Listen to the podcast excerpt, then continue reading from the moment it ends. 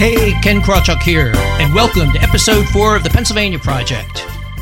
As you know, here at the Pennsylvania Project, our vision is a better Pennsylvania. And to achieve that vision, our mission is to showcase the political, cultural, and environmental challenges facing Pennsylvania and to explore their solutions. But more important than solving the problem correctly is to solve the correct problem. At least that's the goal. We have an excellent show planned for you today. And like all episodes of the Pennsylvania Project, it's divided into three parts you, them, and me. Part one is all about you, your questions, your opinions, your solutions, your whatevers. And rather than a call in format, we have an email in format. You can contact us at pennsylvaniaproject.com, and we'll be letting you know in advance when we'll be responding to your, con- your communication so you'll know when to tune in. That's important because you are an integral part of every episode. Today, for the you part, we have a whole bunch of new questions coming in about gerrymandering, about MAGA, reactions to episode two, and a whole lot more. After that, part two is all about them. Each episode, we host a guest to help showcase those political, cultural, and environmental issues facing Pennsylvania. Today, we have a political guest. We have Maj Toure, founder of Black Guns Matter and candidate for Philadelphia City Council this year. After that comes part three of the Pennsylvania Project when it's my turn, your caster, Ken Krawchuk. And I'll be focusing on one particular issue that really sticks in my craw. Today's issue gun laws, sort of a segue off of our guest's topic. So that's our show. That's what it's going to look like. So let's get right into that mailbag. And remember, our mission here is not just to complain, but rather to explore solutions. Paul, what do we got? All right, Ken. Our first email is from Roy Manette in Mount Joy, Pennsylvania. Uh, Roy writes I strongly recommend that you make fixing gerrymandering a priority topic. The Pennsylvania Constitution says in Article 2, Section 16, the Commonwealth shall be divided into 50 senatorial and 203 representative districts, which will be composed of compact and contiguous territory as nearly equal in population as practicable. Unless absolutely necessary, no county, city, incorporated town, borough, township, or ward shall be divided in forming either a senatorial or representative district. I tell you, the guy's won my heart already. He's quoting the Constitution at me, Pennsylvania Constitution. A procedure which well satisfies all requirements was proposed in 2002 by Warren D. Smith. It's called split line.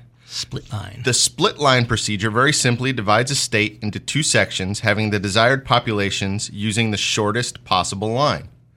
If more than two districts are needed, the process is repeated as many times as necessary to subdivide one or both of the two sections until the desired number of equal population districts has been drawn. That'd be kind of hard since we have an odd number of representative districts. I know. You're, you're getting ahead of ourselves. What else is, is that? So called unbiased or citizens' commissions are quite problematic and not the best solution.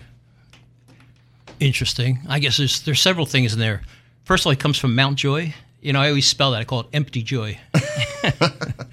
no, it's pretty country out there. Really nice. Well, gerrymandering, as we know, is a huge problem, and it was a big problem in Pennsylvania last year because the districts, congressional districts, have been challenged successfully. But what really annoyed me about that, first of all, it's good. I think gerrymandering is bad, and I thought it was great that they were challenged. But it was really bad that the Supreme Court stepped in and said, "Oh, we're going to draw the lines." Nowhere in the Pennsylvania Constitution does it say that. So, yeah, somebody is breaking the law, but they broke the law to try and fix the law. It just just doesn't work. Now, the split line approach, when you look at that, I mean, I actually sat there and tried to draw some lines on a map of Pennsylvania. And when I got down in Philadelphia area, it was really, really difficult because you're going to wind up splitting something.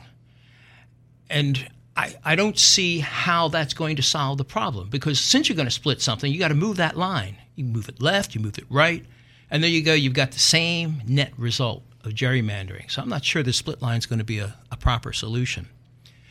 But another thing about it, the problem with gerrymandering is it has eliminated moderate candidates. Because what they do is they say, ah, let's put all the liberals here, let's put all the conservatives here, all type A, type B, whatever it may be. And that way a type A wins or a type B wins, and all the type C, D, E, F, Gs, they don't stand a chance because they've been gerrymandered out of existence. So the problem, yeah, there's definitely a problem with gerrymandering. And I don't, like I said, I don't think the split line is going to be fixing that. But the last thing that, what was his name, Roy? Last thing he said was that citizen commissions are not the answer. Well, why does he say that? What is he going to do? Leave it in the hands of politicians? He's going to let the Supreme Court draw it again? I, I think that's a cure worse than the disease. We should really get some outside influence in there. So that, that's the way I would approach it. I would come up with some out, outside people, and maybe his uh, split line guy there can get into it. But I don't, I don't see how it could be done except automatically by computer program. All right. Our next email is from Zach from Delco. Uh, he's got a very interesting question. What do you think about MAGA? I don't think about MAGA. it's that simple. I'm stealing a line here from Ayn Rand's Fountainhead. Howard Howard Roark was approached by his arch enemy and said, "You can say what you think about me." And Roark looked at him and said, "But I don't think about you." And it's true. I, I don't pay attention to national things. That's why I, I'm sitting here with the Pennsylvania show. It's much easier to understand. And Mr. Trump, like all presidents, he's done good things, he's done bad things, he, he does random things. One thing that I do think he's getting a bad shake in the press, and I mentioned this, I guess it was back in episode one when I was railing against talk radio of all things, about how the Washington Post cast him in the worst possible light by saying that all the State Department senior officials resigned. Washington Post was alone in saying that because all the other news outlets in the world said uh, they were fired. Fired, fired, fired, fired, fired. Only one voice said resigned. So, I, in a way, I, I, feel sorry for him. I've been targeted by that kind of stuff too. There's a newspaper up in the Lehigh Valley, I won't say their name, who did that to me, interviewed me for an hour, and everything that wound up getting printed was nothing I said. It was all from someplace else. So, what do I think about him? I don't. I think I think the Republic will survive. Uh, I don't pay too close attention to national stuff. But thanks for asking, just so I could use my Ayn Rand line. Uh, Luke Barbera from Montgomery County has a question uh, referencing back to episode two. I've been noticing bridges with large potholes and damage to concrete, and I am concerned about their safety. There's also a bridge in Huntingdon Valley that has been under construction for over three oh, years, yeah. And I have never even seen anyone working on it. Is there a plan to repair old bridges, and is there a way to efficiently complete these projects in a timely fashion? These repairs tend to make to take impractical amounts of time to complete. Yep. Well, a couple things I could say about that. First of all, I know the bridge you're talking about. It's the Fetters Mill Bridge. It's over the Pennypack Creek, and you know that was on my commute to my largest client until they closed it. And I guess it was about yeah two three years ago. It's been gone, and it even got worse because they were rebuilding the Philmont Avenue Bridge. But the, guess the question is, what do we do about it now? Why is it closed? I don't know. I've actually looked into it, and I looked at it when they first closed it. I looked at it recently, and I just don't know why. I don't know why it's closed. Now, as to what it would take to fix it, obviously it's going to take some money to fix it. And since it's a, I believe it's a state road, it may be a, a Bryn Athyn road. I believe it's a state road. But if it's a state road, then it gets paid through the gas money, gas tax. Unfortunately, and I mentioned this back in episode two, as you mentioned there, that the gas tax is not being used for the roads. I have here with me my Pennsylvania Constitution, Article 8, Section 11 says that the gas tax shall be used solely for the construction, reconstruction, maintenance, and repair of public highways and bridges and costs and expenses incident thereto. But they use it for all sorts of other things. For example, SEPTA, Southeastern Pennsylvania Transportation Authority, buses, trains, subways, they get money from it. Other programs get money from it. And the last number I saw looks like about half of the money winds up getting put into projects other than the maintenance, construction, etc of the bridges. So if we follow the Constitution, surprise, if we follow the law, then we wouldn't be in the situation we'd be in now. We'd have more money to do it, more money to get it done. And I wouldn't lay all the blame at PennDOT's door because a lot of the repairs are being done by private organizations. They bid on it and they win the contract and they go off and they do it. I know there's a bridge in Jenkintown that wound up, it was a private contractor and they were running late. So they, they replaced them. I guess it was in Abington just outside of Jenkintown. But they wound up replacing them. That's what we should do. They should have some sort of standard time frame, and if they're outside the time frame, they're going to lose money. And if they do it once, well, we just don't let them bid again for a year or two. Some kind of punishment for it. That's what we should be doing. And I want to see that bridge up. It's a beautiful little bridge too. David from Newtown uh, writes he's responding to one of your recent sticks in your craw. I disagree with your plan to eliminate stop signs and speed limit signs. Huh. The law is the law, and people should obey them. The solution is that police should write more tickets. and if you eliminate driver's licensing, what would stop a kid from driving? Well, let's take those one at a time. I don't know why he would disagree with my plan to replace stop signs and put up yield signs instead. Because who stops at a stop sign? I even asked the cop that once. He says, oh, maybe 30%. And I just look at him and says, who are you kidding? He says, well, at least that's while I'm watching. so we're already doing that. Why are we criminalizing routine behavior? And it's the same thing when it comes to, to the speed limit signs. My suggestion back in episode two, way, way back in episode two, was to change the wording on it to make it say safe speed, not speed limit. Because I drive up I 95 up into Princeton every day. That's my normal commute. And people are doing 75, 80 miles an hour. Science is 55. The only time we're doing 55 is if there's a cop sitting in the median at Yardley. And then we all slow down, do 55 for maybe a quarter mile, and then back up again. Well, I disagree with him because I don't think we should criminalize our routine behavior. We should, whatever it is that we do, we should make the law match what we're doing.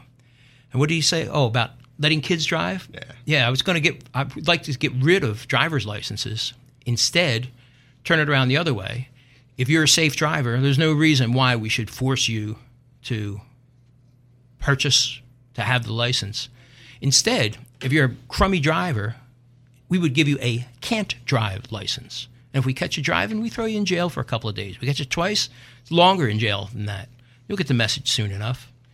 And these uh, we could use can't licenses not only for driver's licenses, but also beyond that for people who drink too much. You get a can't drink license. For polluters, you get a can't frack license. And as for children, if a child is driving the car and they're doing it poorly, they may get a can't drive license. It's going to last until they hit puberty or until they hit 18 or something like that, whatever the judge feels is necessary as part of their sentence.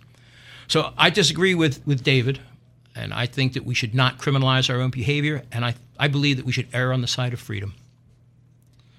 All right. And Larry Frey from way out in Bradford County. Yeah.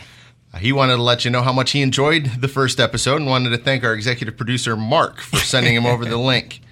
Uh, a point you made concerning parents picking schools struck me. As a child, I attended the Sullivan County Schools in LaPorte, Pennsylvania. I lived in Shunk at the time, a good 45 minute to hour long school bus ride each way. Canton in Bradford County had a public school about a half an hour away. However, I lived in Sullivan County, so I went to LaPorte. Nearby Ellington in Lycoming County was part of the Canton School District. It could have been easy for that bus to loop through Shunk on the way to and from Canton.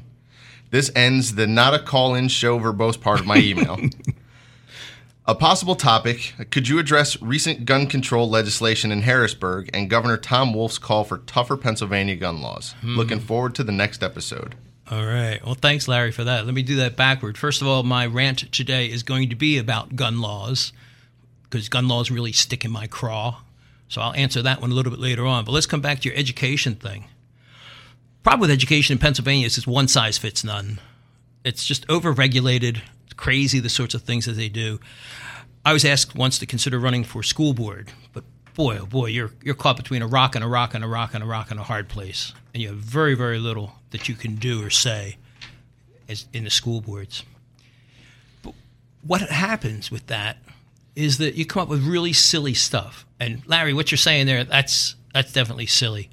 If you're close to one school and not the other, that's because they have school districts and they have all these laws which prevent you from crossing school district lines. And if you do try to do it, the incredible amount of red tape is crazy. Now, I remember when I was running for governor that they, so they had introduced a law which is going to criminalize a parent or parents if they sent their kid to a school other than the one in their own neighborhood. I mean, what a bummer. They're turning parents into a criminal just because they want something better for their kids. What we need, and I've said this before, is to allow parents to choose any government school for their child and the funding would have gone to the local school will follow the, follow the child to the school of the parent's choice. That way, Larry wouldn't have to go 45 minutes to get to school. He may only have to go five minutes. But better yet, good schools would get more students, more funding, and they would grow. And the bad schools would get less funding and fewer students, and they'd be shut down. And eventually, the if they do get shut down, then the good school can actually go in and take over the bad school. So, the same educational dollar, we could improve education. So that's what I would do. I would bring parents into the equation, let them choose any government school for their child. That's what the real answer should be, not this one size fits none dictated by an unelected Board of Education in Harrisburg. All right. And our last message is from Mark from Montco. This show sucks. well, what show is he putting on that sucks so much? Where where was he at when he said that? Must be listening to talk radio. I don't know what he's listening to. Certainly, it's not us.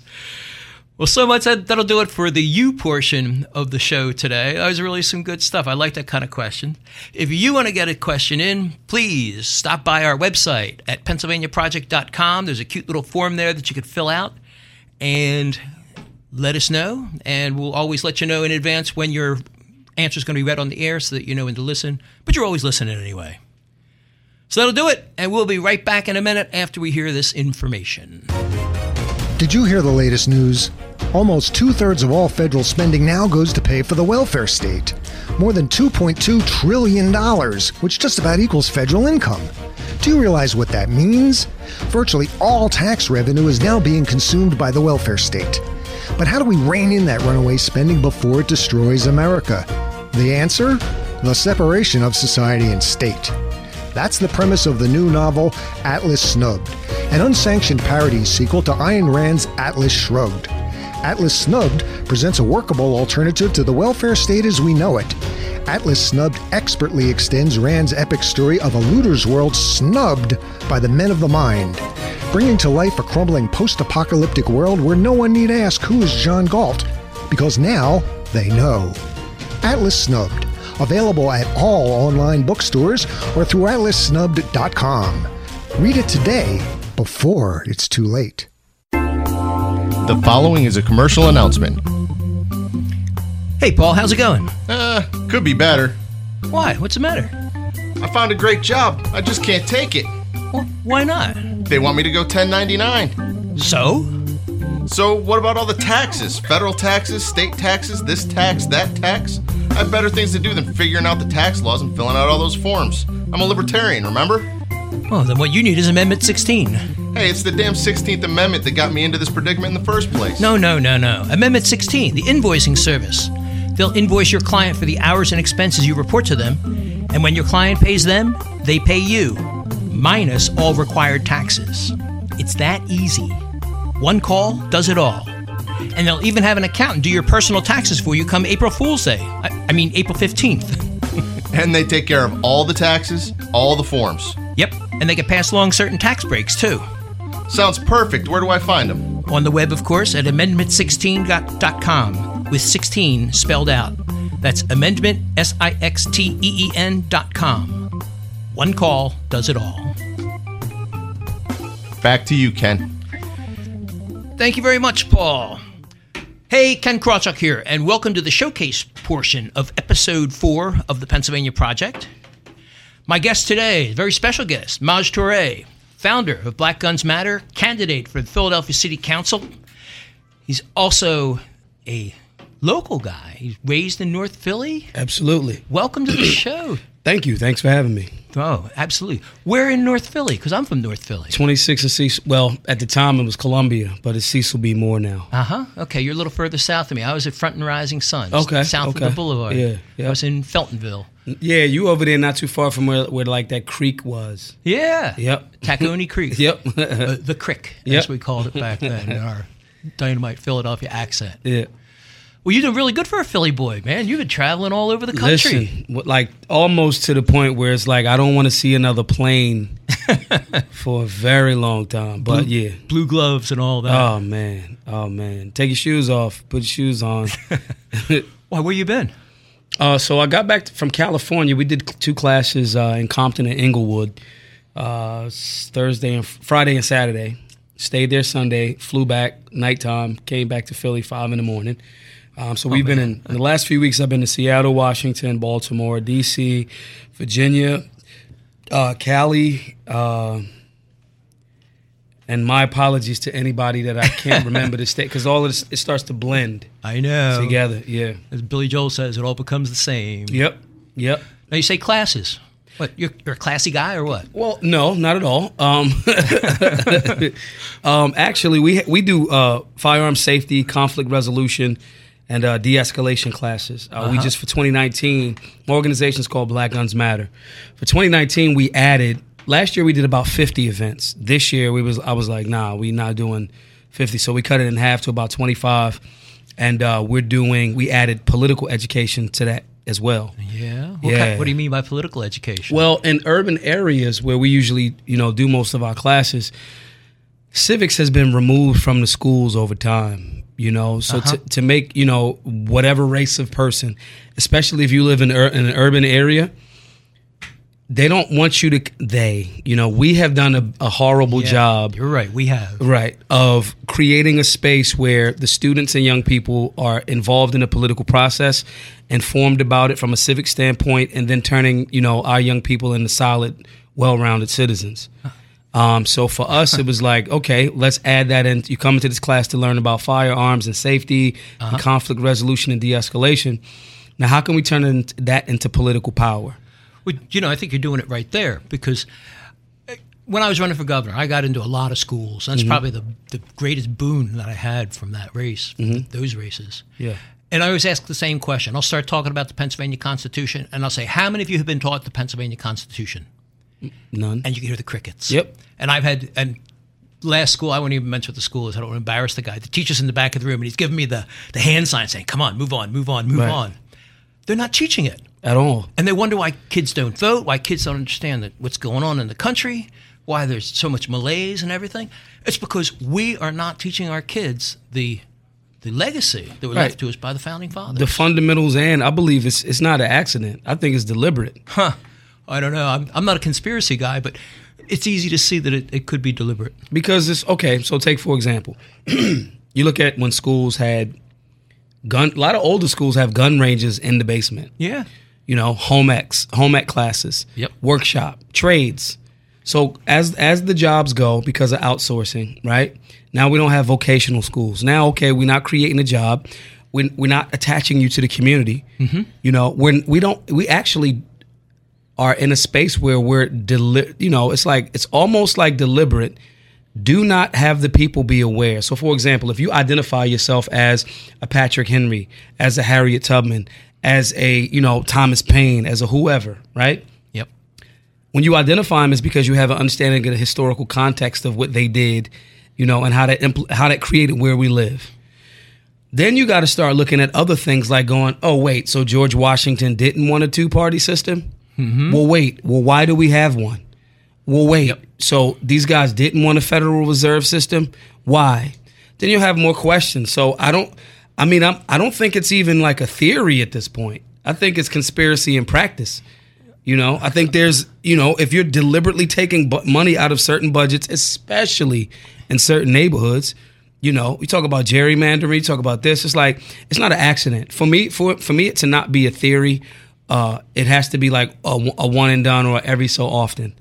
When I'm traveling around the country in all of these different places, Chicago, Detroit, Compton, LA County in general, Atlanta, all of these urban areas where there's, it's not even about race at a certain point. It's a huge pocket of populations. Yeah. New York, eight and a half million people. Yeah. Th- now, when I go to my, hang out with my suburban homies, my rural homies, their students, they have a different understanding of this. So it's not, the sun comes up, or quote unquote, comes up every day. It's a highly organized phenomenon. It's not an accident. Yep. When I start seeing this in all of these different places, it now to me looks like this is a highly organized phenomenon. It does not seem like an accident to me. uh-huh. I should ask you, who do you think is behind it? Um, my gut says uh, us, as well as uh, us, because the complacency and it's so easy to have to study Uh-huh.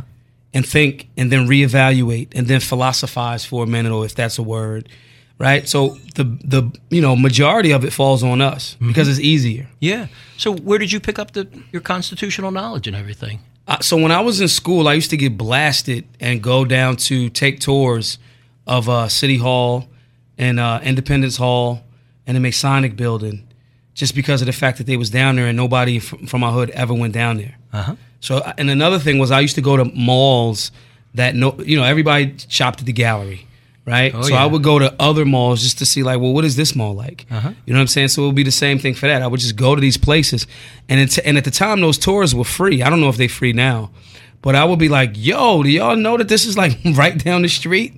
And everybody's like, yeah, we just don't go there. And I'm like, well, why? You know, and then um, from from all of that, and then studying, you know, great uh, patriots, freedom fighters from all different backgrounds. It's like they have the same concept of freedom, even with, and we all, those men and women also had contradictions along with them. You know what I'm saying? And then seeing that, it created a space where I could identify the things that I liked about certain people and things that I saw, okay, I don't like this about, thi- you know, this person. However, I like their, their concept on liberty and freedom. I'm gonna chew that vegetable, hold on to the seed because I might have to grow it later, right? Mm-hmm. So that's in essence what it was. And then I just started drawing those parallels between different people. So Uh-huh. when I use a Harriet Tubman as a point of reference, there is nothing more patriotic than what she did. That is liberty. Yes. You know what I'm saying? And then tying that into a Thomas Paine who was in the middle of the in the middle of slavery going, yeah, no, no, thank you. Sorry, guys. Freedom kind of like is a direct contradiction with like slaves too. So having those people around to pull from, and I just wanted to find more and more of those people and kind of shape them into you know my personal ideology. Uh huh. You know, I got to do a quick segue uh, or turn here. Mm-hmm. You're you're very well spoken. Mm-hmm. You got the I can hear the fire in your belly. You know what you're talking about and everything like Mm-hmm. that. Are you a Toastmaster? A Toastmaster? Yeah, Toastmaster. What is that? Oh, you know what? There'll be a commercial later on about Toastmasters. Okay. It's an organization that teaches communication and leadership skills. International organization. No, no, I think I saw, I heard a commercial on this. now that I'm thinking about it, Uh-huh. right? So my mind goes to, what you trying to smoke a cigar after this? Like, There you go. That's what my mind went. No, I, I got it right here. It's going to be at the next okay, break. that's fair. So we'll be able to get to that. no doubt. Okay, so, so there you are. You're going into the in the inner cities, Mm-hmm. and you're doing these classes, and you're covering the the civic things that are that we have let our school system Yep. do to us. Yep. Now, you're doing firearms though. Yeah. What's your typical firearm class look like? So- what, what are you teaching them? So basically, it's first safety. Uh-huh. So you don't have any idea how many people. Um, well, you may. There's a ton of people that have no information about firearms at all. Uh-huh. Right. So we get our information, especially young people, from like television or like video games. Oh yeah, and they always get their finger on the trigger, Yep. which is the worst place you can put Yep. it. And so for us, the primary thing is you you might not because if you're a beginner, you come to our classes, you have to shoot. Um, but you know, you may not be an expert marksman. Obviously, you're not going to be after one class. really. Um, however, but you can be a, a an expert in safety. So we just really drill the, the safety components, making sure that young people are, um, you, you know, if you have children, you're securing your firearms in a manner where um, the young people that are not aware of what firearms actually are for and they think it's a game, until you give them that understanding, they're not gaining access to those firearms. Yep. You just want to click in my estimation because every gun class I've ever gone to has always started with safety. Yep. In fact, I went out to Front Sight Firearms Academy out in Nevada, mm-hmm. and we got there like seven in the morning or something like that. And the mm-hmm. guy pulled in the car next to me. He opened up his trunk and he pulled out an AR. Mm-hmm. All of a sudden, there's three of these instructors on him. Right, two of them have his arms, and the third one has his gun. He says, "Do you know what you just did? Yeah. You just muzzled the whole parking Yep. lot." And the guy wasn't even. He just took the gun out and he just set it down. He wasn't- Haphazardly. he wasn't even thinking. Yep. I'm right there at 7 a.m. I'm not even awake yet. I'm not a morning person. Right. And I saw this. I'm like, this is the kind of place I want to see. If- Exactly. If, this is rule number one, they're going to almost tackle the guy in the parking lot and Yep. say, don't do this. And they, they took his gun. They said, you'll get this after the initial training. Yep. Yep. And that's how it should be. Uh-huh. That those those are the, the before we get you to the actual firing, you I can teach you how to fight. But the thought process is can you fight safely and why are you fighting? There's so many layers that go into a thing before you get to the uh-huh. thing. Now that, that just pick, perked up my ears. Why? Why, Why? are you fighting? Why are you fighting? Why are you in a space where why why are the, why did we raise $180,000 and give it away for these free classes? You know why? Why is this, this this important, especially for urban America? Because of urban America, again, going back to that pockets thing, po- high pockets of population. If uh-huh. these are the areas that are generally left out of the conversation, you know, that create space for the rest of state bills and laws and things like that. Mm-hmm. I think that this is the place that we have to start from first.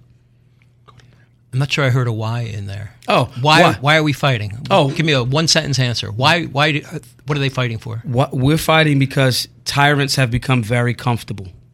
Tyrants have become very comfortable with our lack of understanding of uh, the ideals of freedom, our Constitution, and our human rights. Uh huh. You're not talking about revolution, are you? I mean, well, more solutions.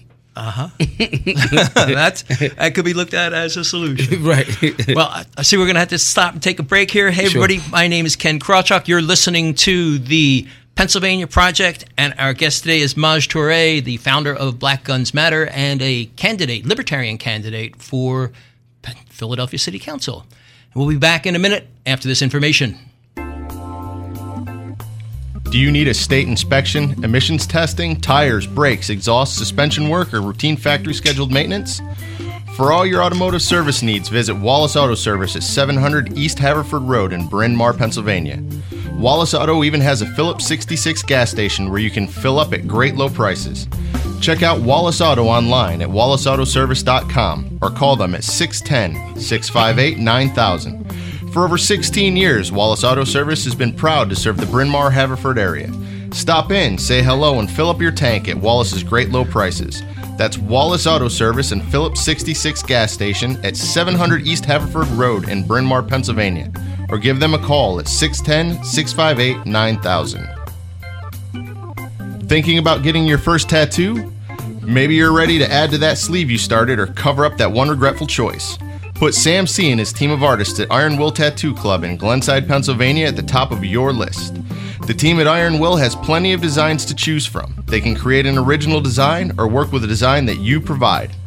Call 267 893 7625 today to schedule your free consultation. That's 267 8 We Rock. Or visit them on Instagram at Iron Will Tattoo Club. Hey, Ken Krawchuk here, caster of the Pennsylvania Project. You know, it's easy to find a high paying job. At least for some people it is. Employers are begging for competent leaders who know how to communicate effectively. But do those words describe you? Competent leader communicates effectively? If not, or even if they do, you may want to consider joining Toastmasters. The mission of Toastmasters is to provide a supportive environment for learning communication and leadership skills. But does it really work? Hey, look at me! I'm a Toastmaster and now I have my own radio show. So turn your life around like I have. Visit Toastmasters.org and contact the club nearest you. Visitors are always welcome and be sure to mention my name. The future is anxiously awaiting competent leaders who know how to communicate effectively. You can be that leader. Toastmasters.org. Back to you, Ken. Thank you, Paul. Hey, Ken Krawchuk here, and we're back with the Pennsylvania Project, episode four, and our guest is Maj Toure, founder of Black Guns Matter, Philadelphia City Council candidate on the Libertarian ticket, Yep. and uh, fellow North Philadelphia, grew up in a row home kind of guy. Yep. Yep. Cheesesteaks, salt, pepper, Ah. ketchup, Where's where are the best cheesesteaks in? Max's, Broad and Erie. You think? Absolutely. Ah. So everybody. So when I go around the country, everybody be like, "Oh, Geno's Pat's." And I'm No. like, nah, bro. That I think I, I think they have superb marketing, That's true. and because they're so close to the stadiums, Uh huh. everybody that comes from out of town is like, "We're in Philly cheesesteak. Okay, go right here." They got the huge signs and everything, but Yep. Max's is definitely. I'll probably go there tonight to um, watch some playoffs or something like that. Oh, Yeah, I'm I'm up at Rising Sun Pizza on Rising Sun Avenue at Yeah. Tyson. What you get on yours? I go pizza steaks. Okay, Pizza okay. steak fried onions. Yeah. Just straight all the time. Yep. Yep. I used to get garlic bread steaks, but nobody in town makes a garlic bread steak anymore. I haven't heard of that. There's a it's on- place out in King of Prussia that does a great one. There used to be one out there on uh, Egypt Road, but they closed down a couple years ago. That's where actually it is. It's a, it's that's- out right at the corner of Yeah, Egypt. right on it's the a corner. Affamatos is still there Yeah. making fantastic garlic bread cheesesteak. Wow. Garlic bread cheesesteak. Oh, I'm on that. Uh, dude, I'm gonna take. like it. oh, so look, I'm gonna go to the grocery store. I'm gonna take some garlic bread over to the cheesesteak spot and be like, "Yo, use this Do bread." this. right, right. All right. Well, there you go. There's a little couple unpaid testimonials Right, there. That's right. all right. I want to talk about the campaign a bit. Sure. So first of all, you're running as a libertarian. Yep. Why libertarian? Um, one because it'll keep. Uh, so I, I, you know, urban America for the same thing we talked about earlier. Generally, the conversation around liberty is not something that's you know infused anymore in urban America. And the two party system, I can't say knowing what I know. You know, I can't. I can't really wholeheartedly, especially with the historical uh, context of you know what the Democratic Party has done for urban America. Um, I can't. I can't really. I know too much. I can't plug back into that matrix. Mm-hmm. You know. Um, and then I, I like the concept of yo the non-aggression principle. That's right. I'm going to be in control of me. You're going to be in control of you. You know, we should have less laws because these things are usually like a person with a gun at the end of them. Yes. If you don't comply. It's always And, that way. and I think that I, honestly, most of urban America relates to that. I just think that they don't know what it is. You know what I'm saying? Mm-hmm. Yep. When I was running for governor, I just summed it up one sentence. Mm. You have the right to live your life your way, provided you respect others. Yep. It's a golden rule on a political level. Yep. I would ask, I go into a, a room full of people. I say, how many of you believe you have the right to live your own life your own way as long as you respect others? Everybody. Every hand in the room would go up. And I say, hey, we're all libertarian. Correct. And that was my catchphrase for I think while. the Libertarian Party just we we have like trash PR.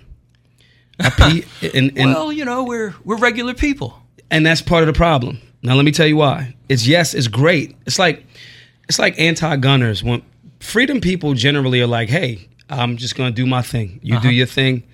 The problem is there's a group of people that haven't been informed that want your stuff. That's right. So because we're so like, "Hey, live and let live," we've been ignoring the like tide rising of people or parties going, "We want more and more and more of your liberty." Uh huh. So because of that, um, the PR and translating what this party is, what other parties are currently doing, and if if that changes, cool. But presently, when you when you have people saying that we should tax people up to seventy percent, and these are people that hold public Crazy. office, Yeah. these are like public servants saying this. When you have public servants saying, you know, Mr. Swalwell saying, I want to buy back guns or ban them outright, you know, okay, ban them with what? With your money or taxpayer right. money? You know what I mean? So when you have all of these things, and I think that being in that space, um, it just gives, you know, me an opportunity to, I, the slate with the hood is clean you know, the PR from the Democratic Party has told, you know, people in the hood that the Republican Party are all racist. They all like clans members and all of that. I don't have time or energy to fight against that PR nightmare. That's nice. So for me, it's like, okay, I agree with some of these things. I agree with some of these things. The hood will just, if I make it that the focus, the hood will just actually deal with what my policies and politic is more so than just the party. Uh huh. So for me, it was like, all right, cool. And like that sentence, do you believe that you should be able to live your life the way that you want, provided that you respect others? That's everything. Everybody in the hood is going to deal with that. And then we'll get right back to the actual issues at hand and the things that I'm campaigning on. So I was about to ask that question. So what are you campaigning on? How do you take that philosophy and bring it specific? So, one, um, I got a lot of friends that sold a lot of weed and they doing a lot of time. Ah, that sucks, man. Yeah. And so it's like, but at the same time, Coca Cola's right now like buying up patents and strains. I know. You know, Glaxo or whoever, whatever, big farm, I'll use that term. Um, are y'all gonna let my friends out? They're well, they're, they're doing it in some places. They just did it in Seattle, Some. right? You were just there in Yeah. Seattle. Yeah. So that nationally that needs to happen. So we're talking about it'll happen. it's it's going to happen. Um, we're talking about spaces where a lot of urban people have been um, of whatever racial background have been targeted, put in jail, given Yeah. that scarlet letter of a felon Yeah. for the rest of their life, can't have the ability to express themselves politically via you know voting, can't you know lawfully defend their families if need be with a firearm, you know, in that space Crazy. all of these things. So these things affect my hood directly, and we would talk to all of these politicians about it on a city, different city, state, and even national level. Mm-hmm. And they'll do the political thing, they'll do the politician thing. They'll go, yeah, yeah, yeah, it's right. And then they'll support legislation that's in oh, alignment with you know restrictions on Americans' freedoms or human rights. Don't we have the right to keep and bear plants? Correct. You know, because I'm the first to admit it. I mm-hmm. smoked pot. I mm-hmm. was in high school in the late '60s, college in the early '70s. You I was- definitely I was smoked pot. Right there, and I did some other things too. right, right. I was right there in that drug culture. Yeah. But if I had been caught, my life would have been over. Yep. I wouldn't be sitting here across from you. I wouldn't have had a chance to run for governor. Yep. I got a successful data processing, information technology business. None of that would have happened. Yep.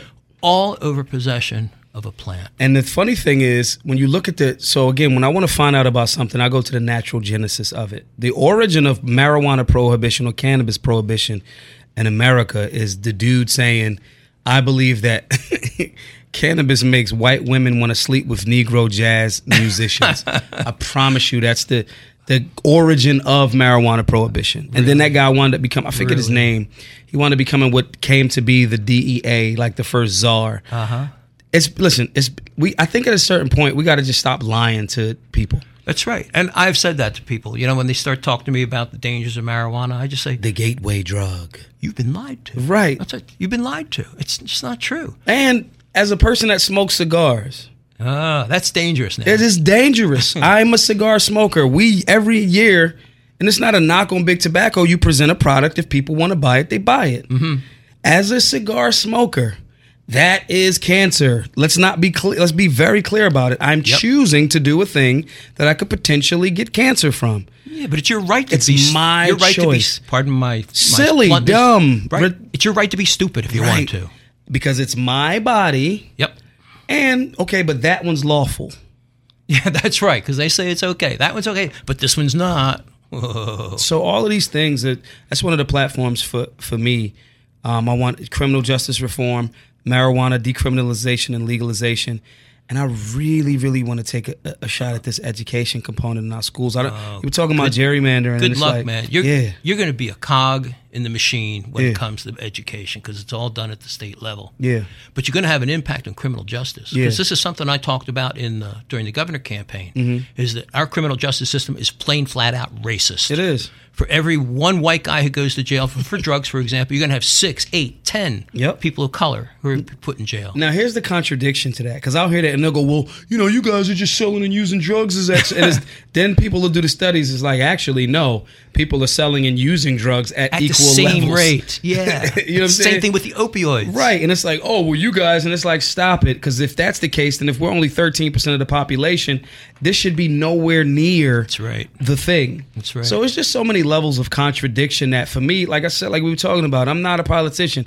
I'm just a dude from North Philly that sees some of the falsehoods that's like, yeah, I can fix that. Mm-hmm. It's not as complicated as they would have us believe that it is. Right. And you know, when I was running for governor, one of the things I was saying, my first day in office, when I get in there, I was going to pardon all nonviolent drug offenders. Mm-hmm. So if you were just kicking back, smoking a joint, watching The Simpsons, you'd have a get out of jail free card. Right. Overnight, we could end this insane war on drugs from the governor's office. I don't know why Governor Wolf doesn't do that. It's just it's a no brainer. I think the reason being is because, um, you know, sometimes you make a mistake, right? It takes a lot of like guts to then go, oh man, I was so wrong here, and then make a joke about it and be like, oh, we messed that up. Uh. It's like gun free zones. 1991, Joe Biden creates them. You know, President Clinton gets him in the office, right? Since then, over 90% of mass shootings have been in gun free zones. At a certain point, we got to go, hey guys, we thought this was going to be the thing. It's not the thing. It's called a disarmed victim zone. Right. And so then it becomes when are you going to just be honest with yourself about this thing and then move forward and try something that is actually a solution? Yep. Well, you know, we're, we're running short on time here. There's a dozen things I still wanted to talk to you about. Yeah, like yeah. how you're going to get on the ballot, the fact that we libertarians are at a disadvantage because Yeah. they said so. Yep. That's another one of them. Yep. And that's definitely a conspiracy. For I, sure. I have faced that one. Yeah. But last thing, you want to get in a website or something like that? Yeah, um, anyone that you know feels what we doing. If you just want a regular, you know, dude to like be there to you know express things, please. We need support on both levels, so we have to keep these separate. The campaign is Maj the number four Philly.com, and that's for the you know the city council run. And for the classes, we we have we ask everyone to pay that forward. We have a GoFundMe for that. GoFundMe.com forward slash Black Guns Matter. And if you guys can make some donations, some retweets, some posts, that will be dope. I'll make sure we get that up on our website because For sure. Maj, we're behind you a thousand percent. Not Thank just you. because you're libertarian, because you're doing what's right. Thank you. Doesn't Thank get better than that. For sure. Well, that's going to wrap it up right now for the them portion of the show. I'd like to thank again my guest. You rock, Maj Toure. Thanks for appearing on the Pennsylvania Project. My name is Ken Krawchuk, your caster, and we're going to pause for this information. And when we return, I'm going to rant about something that really sticks in my craw, right along the same lines gun laws. Yep. We'll be right back. Cool. You've been a registered libertarian for years, voted for libertarians even longer, and lived by libertarian principles all your life. Now it's time to take the next step and join the Libertarian Party of Pennsylvania. Keep abreast of the march toward liberty in Pennsylvania. Take an active role in making it happen, and like Maj Toure, consider running for local political office yourself. It all starts with joining the Libertarian Party of Pennsylvania. It's easy, fast, and only costs $20 a year. So visit lppa.org to sign up today. That's lppa.org. Do it today. A freer future is waiting. Are you arranging your finances in the most efficient way possible? Call Freedom Financial Tax at 866 401 1090 today to find out. At Freedom Financial Tax, we use creative tax solutions like infinite banking to make sure you're keeping as much of your hard earned money as possible. Let Freedom Financial Tax help you out with a comprehensive tax plan. Call Freedom Fi- Financial Tax now at 866 401 1090. Are you a small business owner always looking for referrals? Do you have a streamlined approach to generating new referrals? Contact Stephen Worley to learn the fast, easy way to generate new referrals. Stephen has an all inclusive system that will help you generate an extra 5 to 10 customers per week without spending a single dollar on ads. You won't have to create a website, have pictures taken, or write a single ad. Stephen will take the headache out of the process. Contact him at StephenWorley.com. That's Stephen with a V, W E R L E Y.com. Back to you, Ken. Thank you again, Paul. Hey, Ken Krawchuk here, Pennsylvania Project, and welcome to the ranting portion, the me portion of episode four. You know what really sticks in my craw? Gun laws all the gun laws, the gun bans, the magazine bans, the right to carry laws, the carry permits, the stand your ground laws, the gun free school zones, all of that stuff. And it's like the abortion debate that I spoke about in episode three. People only have their entrenched arguments, they're not focusing on what the goal should be. It's a classic case of trying to solve a problem correctly, but not solving the correct problem. That's what they're doing. But what is the problem to solve? when it comes to guns? I mean, anything in general. What's the goal? To my mind, the main thing we should be aiming for is to save lives, period. I don't know about you, but I'm tired of hearing about dead children on the six o'clock news. That's the goal saving lives. But the million dollar question is how do we do it? Well, let's look at guns from, I want to look at them from three different points of view compassionately, logically, and legally. So let's start with one compassionately. How do we save the most lives? John Lott is a researcher at the University of Chicago, and he did a nationwide county level study of gun violence. And he found out something that we knew, geez, back from the 70s that if a woman resists an attacker, she's twice as likely to be seriously injured. But what he found is if she resists with a handgun, she's half as likely to be seriously injured. And from that, I draw the obvious conclusion handguns are a girl's best friend. He also found out some other things, too. He found the places with the strongest gun control had the highest rate of gun crime. And he summed that up in three words gun control kills. So we're going to be compassionate if we want to reduce the number of injured women, if you want to reduce the number of people being killed, then we need to do something about these gun laws reduce, allow more access to guns. So that's a compassionate point of view. Let's look at it logically. Are guns the right thing to ban? I mean, yeah, there are some people being shot with guns, but should we be banning guns? Well, if you look at it, most of these gun deaths are caused by white male teenagers. Should we ban white male teenagers? Again, that's a classic example of solving the wrong problem. A musician friend of mine says he has this analogy he uses God is love, love is blind, Stevie Wonder is blind, therefore Stevie Wonder is God. Now, I'm a big Stevie Wonder fan, but you know his his logic there is a little bit flawed. It's also the question again, looking logically. Look at look at the statistics. not just what John Lott was talking about. Northeastern University up in Boston did a study, and they found that mass gun deaths are one quarter what they were in the 90s. So over the last 20 years, gun deaths are 25% of what they were before. You wouldn't know that to look at the media, though. Got to remember, they are out to sell commercials, they're out to sell banner ads, they're out for their own profit reasons. They're trying to scare you. Look behind the, the man behind the curtain there and find out that he's all just smoke and mirrors. But the best one, the best set of statistics I've seen lately came from our President Obama. He commissioned the CDC to look into gun violence. And I remember when it first started because the gun lobby went nuts. They said, Well, you can't do that. That's the Center for Disease Control. Gun ownership is not a disease. He said, No, no, we're going to do this. We're going to do this right. So they spent millions and millions of dollars, and the CDC came back with I have here four main conclusions. They found no evidence that these feel good gun restrictions reduce gun violence. They found no evidence that the passage of right to carry laws decreased or increased violent crime. They found that gun turn in programs are ineffective. And they also found if you want to defend yourself, a gun is the best choice because guns are used defensively much, much more frequently than they're used offensively. So there you go. Even the liberal government under a liberal president comes back and says all these feel good laws they're counterproductive. There's no evidence they do any good. So that's the logical side. We looked at the compassionate side. The one that's left is the legal side and i have here in front of me i never leave home without it the pennsylvania constitution article 1 section 21 quote the right of the citizens to bear arms in defense of themselves and the state shall not be questioned shall not be questioned. Do you have any question what that means? I don't. Why do the other people question that all the time? I ran against Ed Rendell for governor back in 2002, and I was on national stage with the man, and we were allowed to ask one question, or a question of each of our opponents. And I asked Ed Rendell, I said, Ed, you're calling for one a month gun purchases, but the Pennsylvania Constitution says the right to bear arms shall not be questioned. I want to know which one are you going to betray?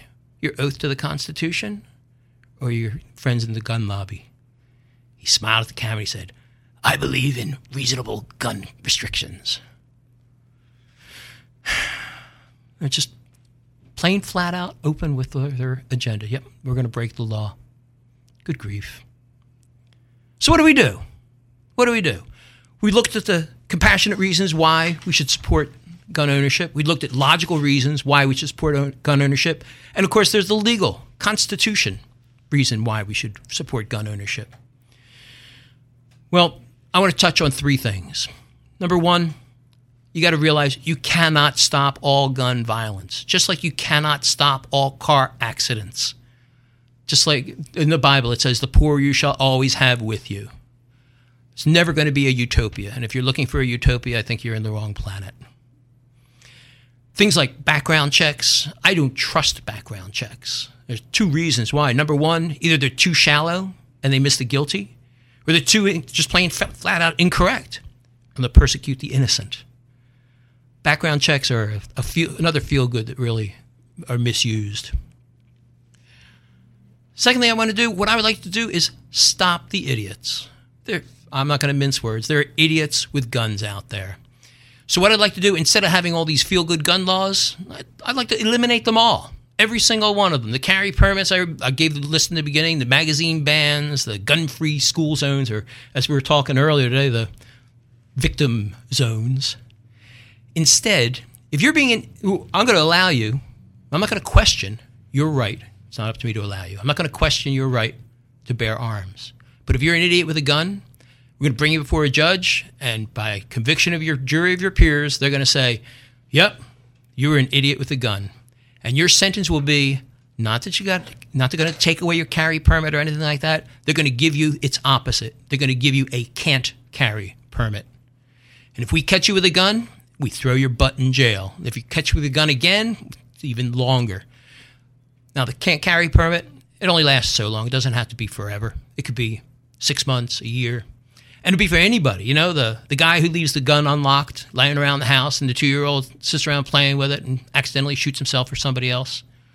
Idiot with a gun, I call that. Can't carry permits. And that way you're not persecuting the innocent, you're only persecuting the, the guilty. And third way I would approach it is chains of custody. They do this with drug tests and things like that. If you're going to buy a gun or sell a gun, two people sign a piece of paper. It'd be best to get it notarized saying that I am not victim, excuse me, I am not subject to a can't carry permit, can't carry license. That way, we've got the chain of command there. And if somebody's got a gun, you know where it came from. And that way, the seller is not going to be held in contempt. So, they're the three things. Can't stop the gun violence, so we want to stop the idiots, and we're going to have chains of custody for any transfers. To sum it up, right to bear arms shall not be questioned. Handguns are a girl's best friend, and gun control kills. That is how we're gunning for a solution. So I think that's going to just about wrap it up for here for the episode four of the Pennsylvania Project. If you have something to say, we'd love to hear from you. You can contact us at our website, pennsylvaniaproject.com. There's a cute little form there you could fill out. Today's episode is courtesy of Amendment 16 Limited, recorded live at the studios of WWDB Radio, broadcasting at 8:60 a.m. in Philadelphia, Pennsylvania, and podcast at pennsylvaniaproject.com. Our technical producer today is Paul Nicotera, webmaster Stephen Worley, marketing guru Connor Dragotis, keyboard wizard Joe the Pag, executive producer Mark Bazzacco, and me, your caster, Ken Krawchuk. Thanks for joining us, and remember, more important than solving the problem correctly is to solve the correct problem.